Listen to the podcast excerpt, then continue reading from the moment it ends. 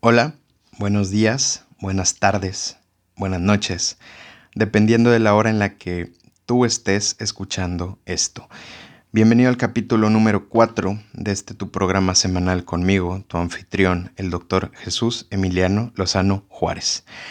Mientras me tomo un café, como ya se va haciendo costumbre en cada capítulo, el día de hoy hablaremos de un tema el cual personalmente a mí me causa intriga desde que estaba en la secundaria allá por el 2008 fue cuando por primera vez supe de este tema y desde entonces me causa intriga y personalmente es un tema interesante y es un tema de este nuestro país, México.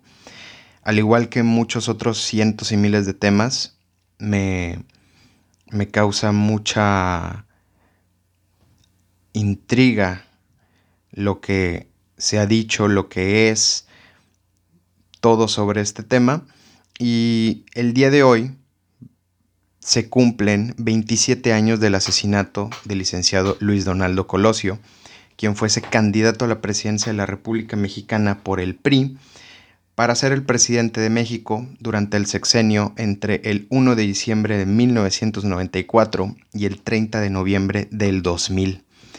El capítulo de hoy desde ahorita te lo digo, va a ser un capítulo muy intenso, ya que a 27 años del asesinato de Colosio sigue pegando muy fuerte tanto en la política mexicana como en la sociedad y más en aquellos que vivieron el México de 1994, el cual es uno de los años más convulsos, terribles y horribles en la historia de este país.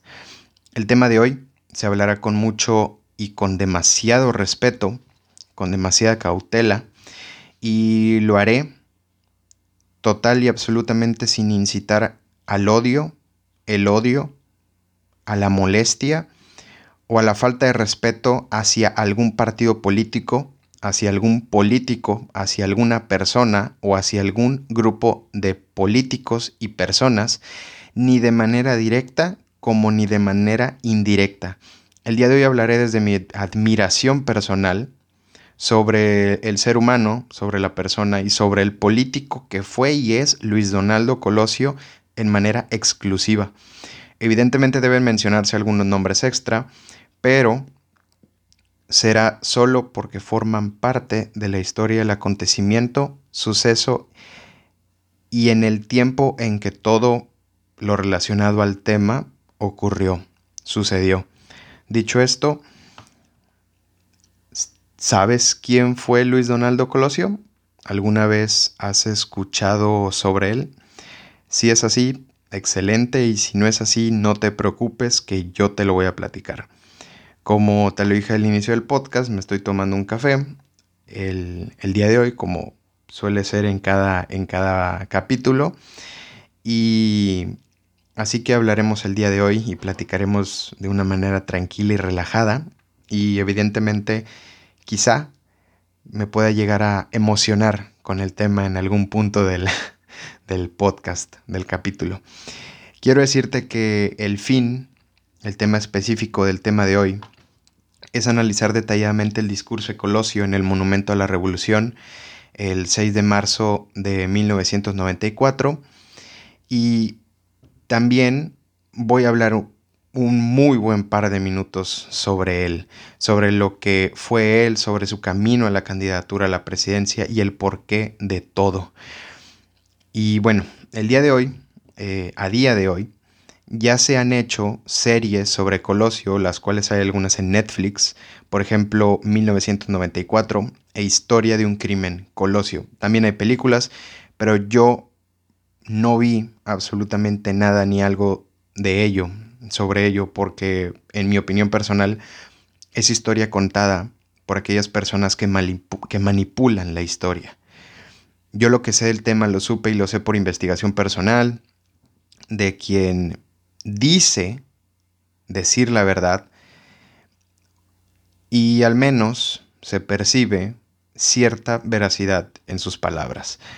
Pero bueno, entrando al tema, Luis Donaldo Colosio Murrieta, por su nombre completo, Nació un 10 de febrero de 1950 en la ciudad de Magdalena de Quino, en el estado de Sonora, y falleció por la causa de asesinato de bala un 23 de marzo de 1994 en el barrio de Lomas Taurinas, en la ciudad de Tijuana, en el estado de Baja California, zona norte.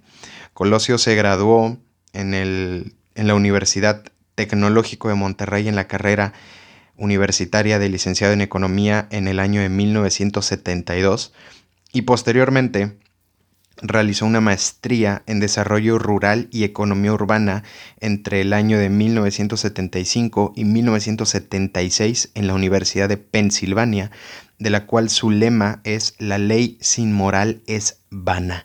Dicha universidad está ubicada en la ciudad de Filadelfia, en el estado de Pensilvania, de la cual el apodo que recibe la ciudad de Filadelfia por si algunos no lo sabían, es la ciudad del amor fraternal, aunque es gracioso porque en Filadelfia la gente suele ser muy violenta, pero también muy pasional y muy, muy fraternal. Entonces por ello recibe el apodo de la ciudad del amor fraternal. Después de esto, Colosio realizó una investigación en el Instituto Internacional de Análisis de Sistemas y Aplicación en la ciudad de Luxemburg, Austria, y en el año de 1980 fue profesor de economía en la UNAM, de la cual su lema es Por mi raza hablará el espíritu, y en la Universidad Anáhuac, la cual su lema es Vence el mal con el bien. En la Universidad de Anáhuac conocería a su esposa Diana Laura Riojas Reyes, con quien se casaría en el año de 1982 y tendría dos hijos, quienes son el político Luis Donaldo Colosio Riojas, nacido en el año de 1985, y a Mariana Colosio Riojas, quien nacería en el año de 1993. Su esposa, Diana Laura Riojas Reyes, fallecería meses después del asesinato de Colosio. La señora falleció un 18 de noviembre de 1994 a causa de cáncer de páncreas y así desgraciada y desafortunadamente dejando huérfanos a sus dos hijos. Colosio ingresó al PRI en el año de 1979 y fue diputado por el PRI en el año de 1985 y senador en 1988, ambos por el estado de Sonora. También en 1988 y durante las elecciones presidenciales de 1988 entre Salinas de, Gortari por el PRI, Cuauhtémoc Cárdenas por el PRD y Manuel Clucier por el PAN, Colosio fue elegido presidente nacional del PRI cargo el cual tendría hasta el año de 1992, cuando el presidente de México en aquel entonces, el cual era Carlos Salinas de Gortari y político del PRI, llamó a Colosio para formar parte de su gabinete presidencial.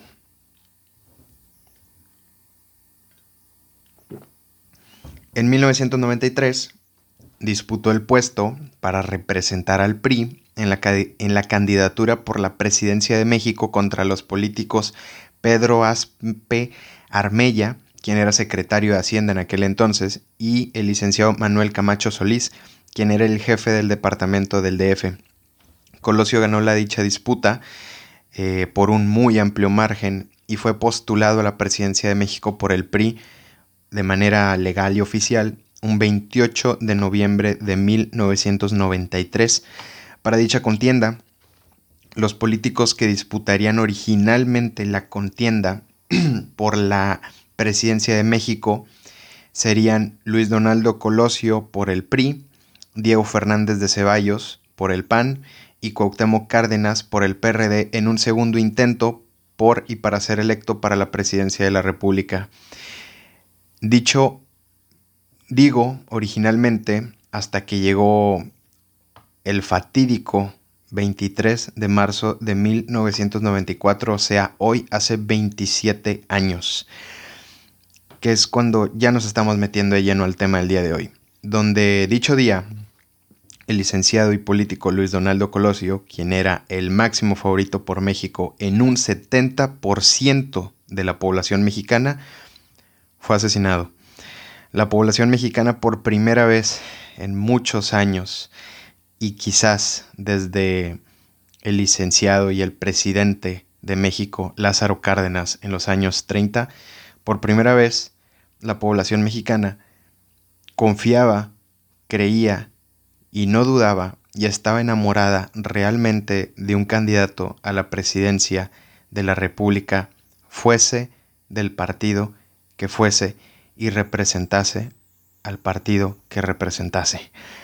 Incluso había gente del resto de partidos ajenos al que representaba Colosio que votarían por Colosio porque sabían que él era una persona y un hombre y un político que se veía y que se sabía que de verdad hablaba con veracidad y desde el sentimiento de realmente cambiar a México por y para bien.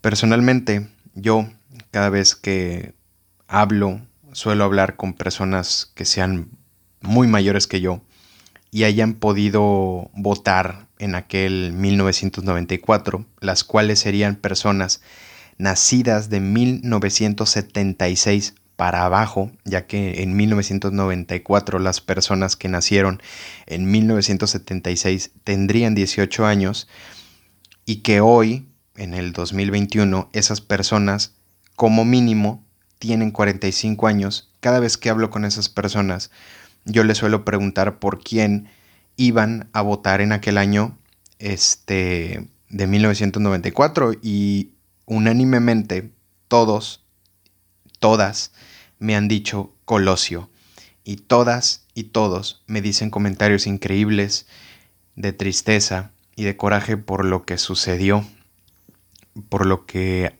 le hicieron a Colosio. He sabido de personas, como ya dije, pero desde, pero desde una vivencia y ejemplo personal, que en aquel entonces y hoy representaban y representan y apoyaron y apoyan y hoy siguen representando y apoyando a partidos ajenos al que apoyaba y representaba Colosio, que iban a votar por Colosio en secreto. Así de grande fue Colosio. Dicho esto, Colosio fue asesinado un miércoles 23 de marzo en el barrio de Lomas Taurinas, en la ciudad de Tijuana, en el estado de Baja California Norte, en, donde se le disparó con un arma de fuego a las se le disparó con armas de fuego a las 5:12 pm hora del Pacífico y a las 7:12 pm hora del centro de México. Colosio fue a dicho lugar, a Lomas Taurinas, Tijuana, a ofrecer una plática a la población, al barrio, subido arriba de una camioneta pick-up, a una de las poblaciones y barrios más peligrosos de todo, de todo Tijuana. Se dice que personas muy allegadas a él le pidieron y le dijeron a Colosio que no fuese a dicho lugar por el alto índice de violencia y de peligro del lugar, pero el señor Luis Donaldo Colosio les dijo que iría puesto que todo barrio forma parte de México y es México, que ellos valían lo mismo que los ricos. Dicho esto, Colosio fue al lugar a ofrecer una plática a los habitantes del lugar y al terminar dicho discurso y después de ser aplaudido y vitoreado por la gente, bajó de la camioneta donde habló y empezó a caminar entre la gente. Empezó a abrazarla y mientras se caminaba, este, mientras Colosio se encaminaba a su camioneta para irse al aeropuerto de Tijuana, Colosio recibió dos disparos fulminantes, los cuales fueron el motivo de, su muerte. El primero de los dos disparos fue en el cráneo, en su región, en su parte derecha, más precisamente en, en la unión entre los huesos parietal y temporal derechos.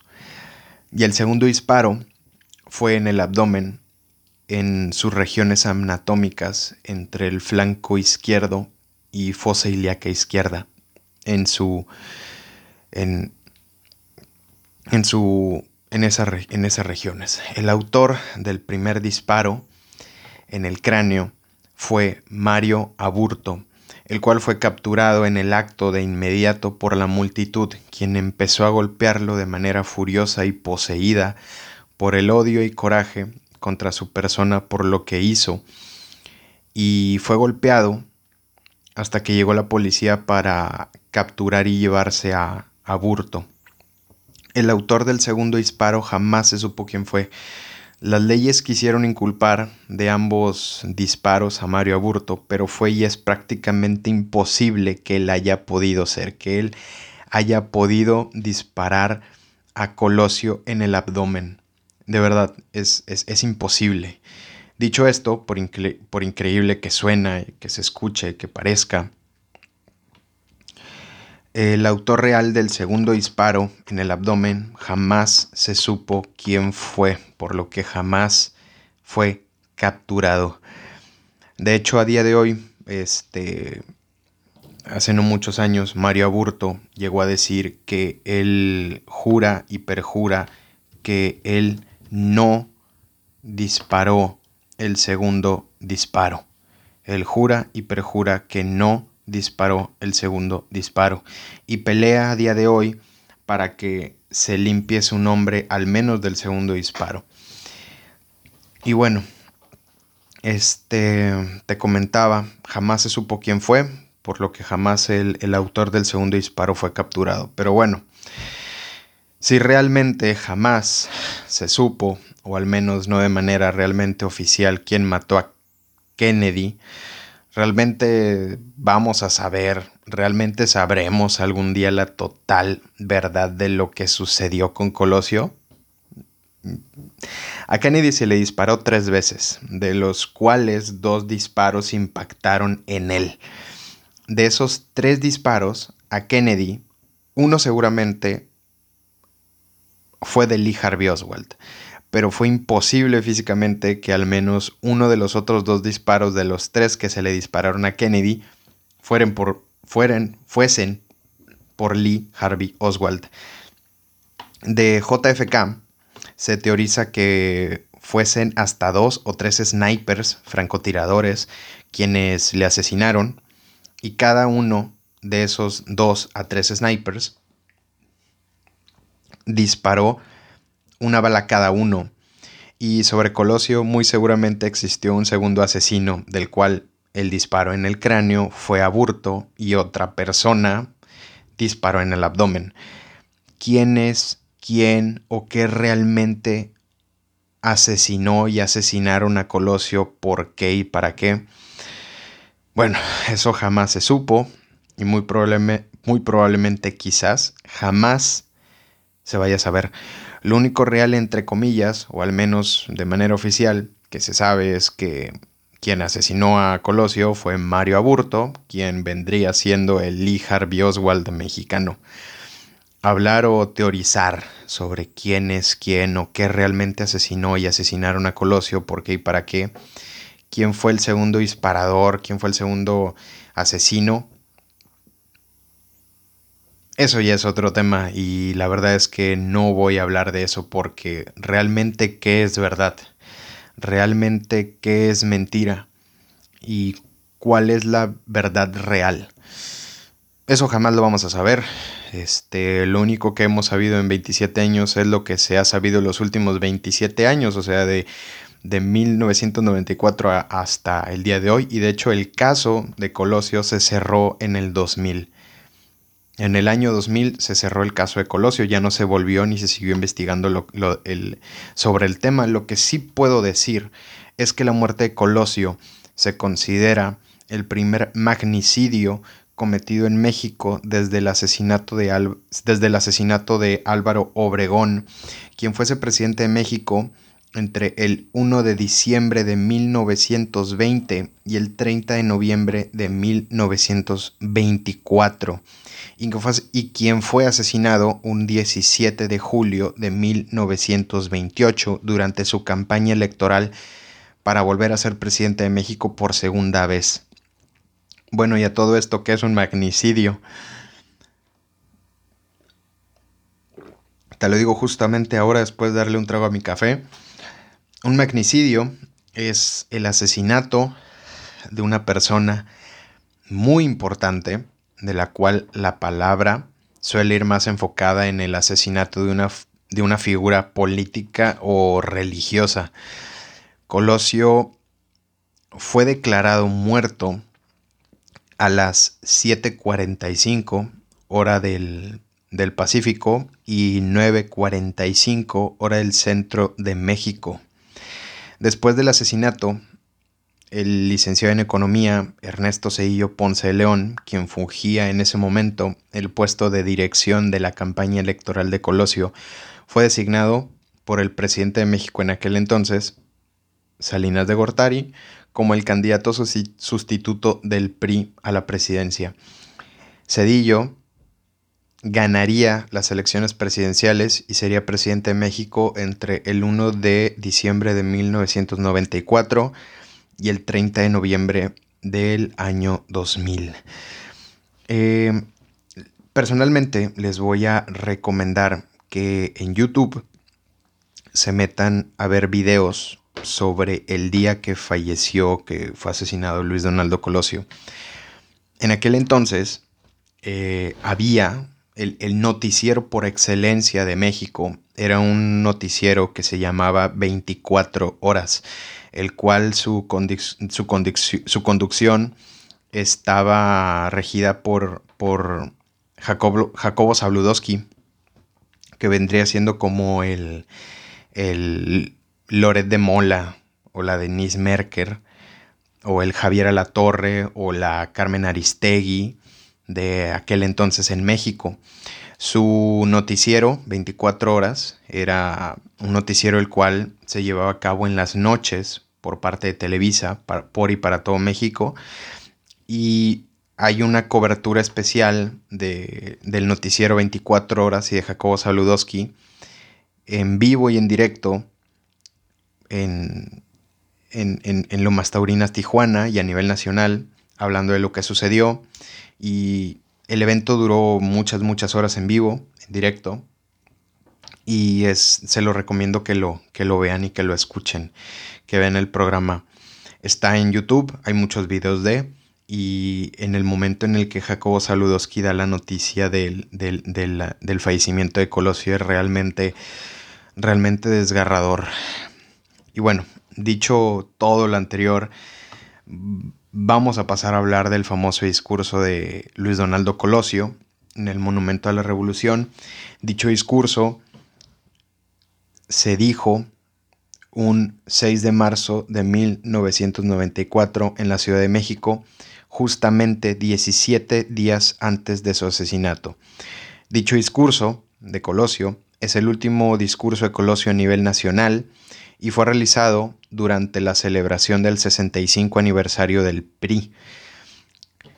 Se dice y se considera que lo dicho por Colosio en el discurso y por su contenido fue la causante de un rompimiento y quebrantamiento con políticos, periodistas, con gente muy importante de los medios, con gente muy importante de los, de los espectáculos y gente muy, pero muy poderosa de muchas empresas muy importantes de México, las cuales no pensaban estas personas igual que Colosio y no pensaban y no estaban de acuerdo en la manera en la que Colosio lideraría, infungiría sus seis años de presidencia. Y digo esto porque era obvio que él iba a ganar. Él lo sabía, toda esta gente lo sabía y todo México lo sabía hasta Fernández de Ceballos y hasta Cuauhtémoc Cárdenas lo sabían. El discurso de Colosio de hace 27 años, el discurso en su totalidad, con la gran oratoria, el gran vocabulario y la gran idiosincrasia única de Colosio, dura aproximadamente 50 minutos en los que Colosio habló sin descansos. En dicho discurso, Colosio, Colosio dice muchas palabras y frases que expertos en política, y dicho también por las personas del México que vivieron en aquel entonces, tocaron fibras muy sensibles de mucha gente, en especial en las personas que te dije anteriormente, y que dicho discurso fue un, total y absoluto error de Colosio al haberlo dicho, al haberlo recitado durante su campaña política y no el día de su posesión como presidente de México, ya que para mucha gente ese debió ser el día en que él debió de haber dicho ese discurso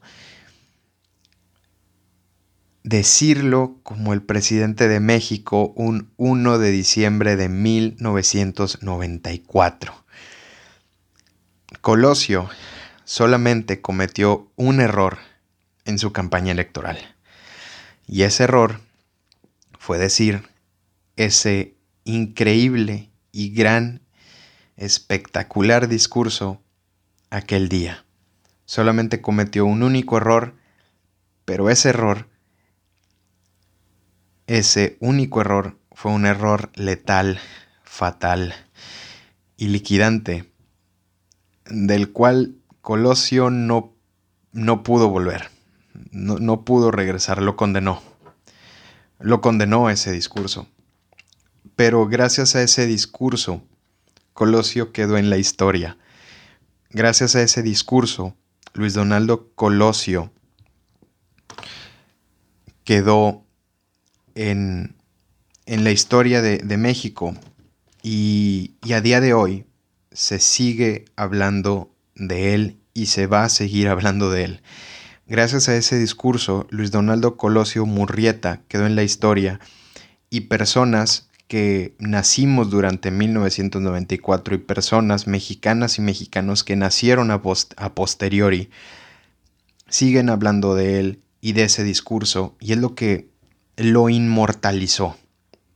Es lo que a la gente le, le, ha hecho ver, le hace ver y le va a hacer ver que Colosio era el idóneo, que Colosio era el presidente con el que se iba a iniciar un cambio en México, con el que se iba a iniciar un cambio en el país, con el que realmente iba a haber un inicio.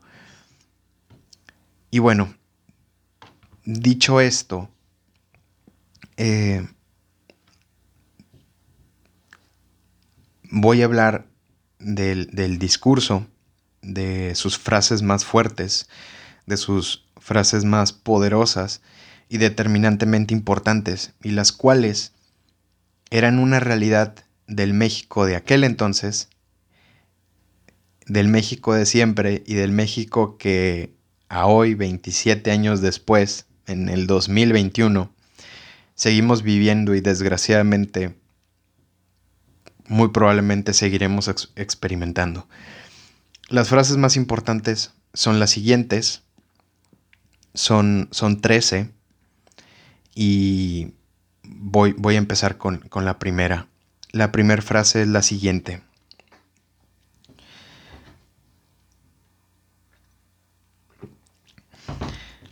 México no quiere aventuras políticas. México no quiere saltos al vacío. México no quiere retrocesos a esquemas que ya estuvieron en el poder y probaron ser ineficaces. México quiere democracia, pero rechaza su perversión, la cual es la demagogia. Expreso mi compromiso de reformar el poder para democratizarlo y para acabar con cualquier vestigio de autoritarismo. Segunda frase. Sabemos que el origen de muchos de nuestros males en México se encuentran en una excesiva concentración del poder.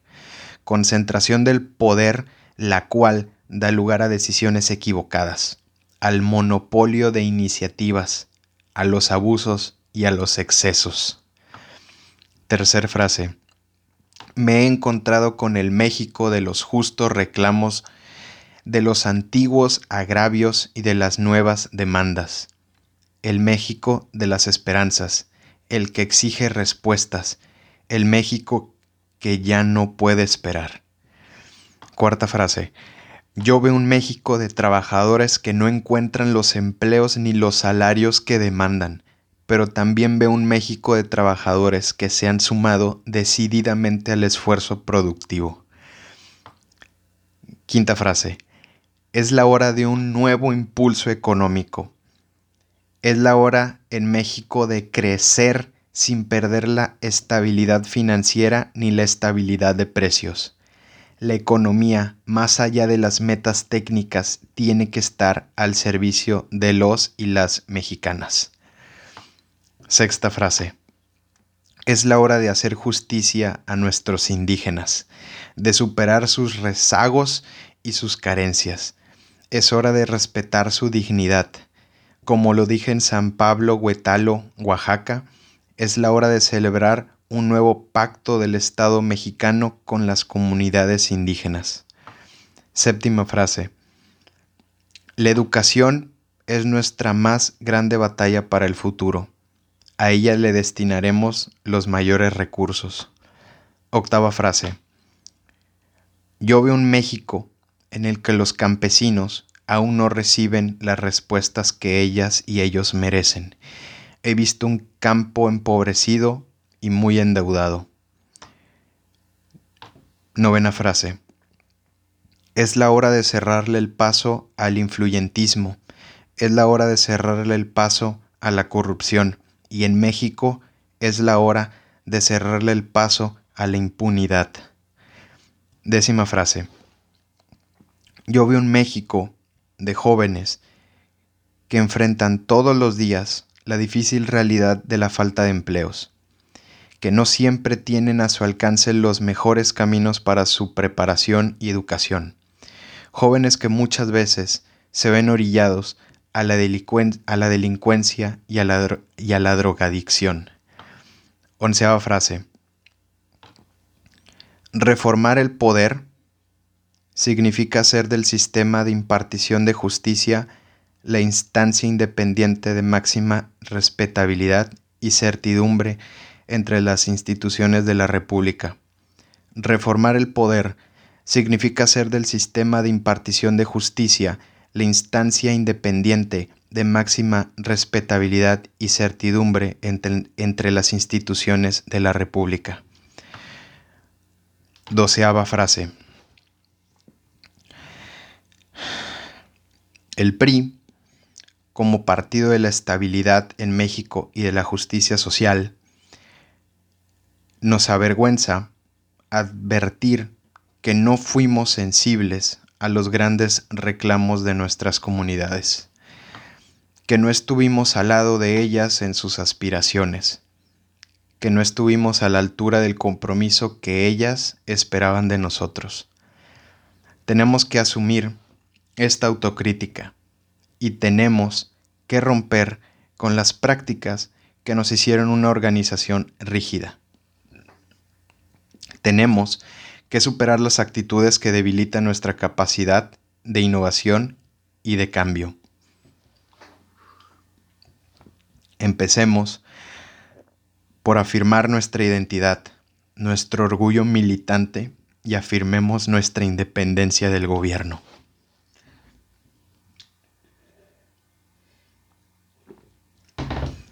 Y la frase más poderosa del discurso es la siguiente. Treceava frase. Yo veo un México con hambre y con sed de justicia. Yo veo un México de gente agraviada por las distorsiones que imponen a la ley quienes deberían servirlas. Yo veo un México de mujeres y hombres afligidos por abusos de autoridades, por la arrogancia en las oficinas del gobierno. Con esta frase tan poderosa sobre el México que ha sido, es y espero que deje de ser un día, dicha por un candidato a la presidencia de México hace 27 años y no por un presidente de la República, termina el capítulo número 4. Ha sido un tema intenso, fuerte y del cual considero y sé que he hablado de él con el respeto y la delicadeza que se necesita para no ofender absolutamente a algo y o a alguien. Como mexicano, espero en Dios que un día llegue alguien y lleguen personas que cuiden a México,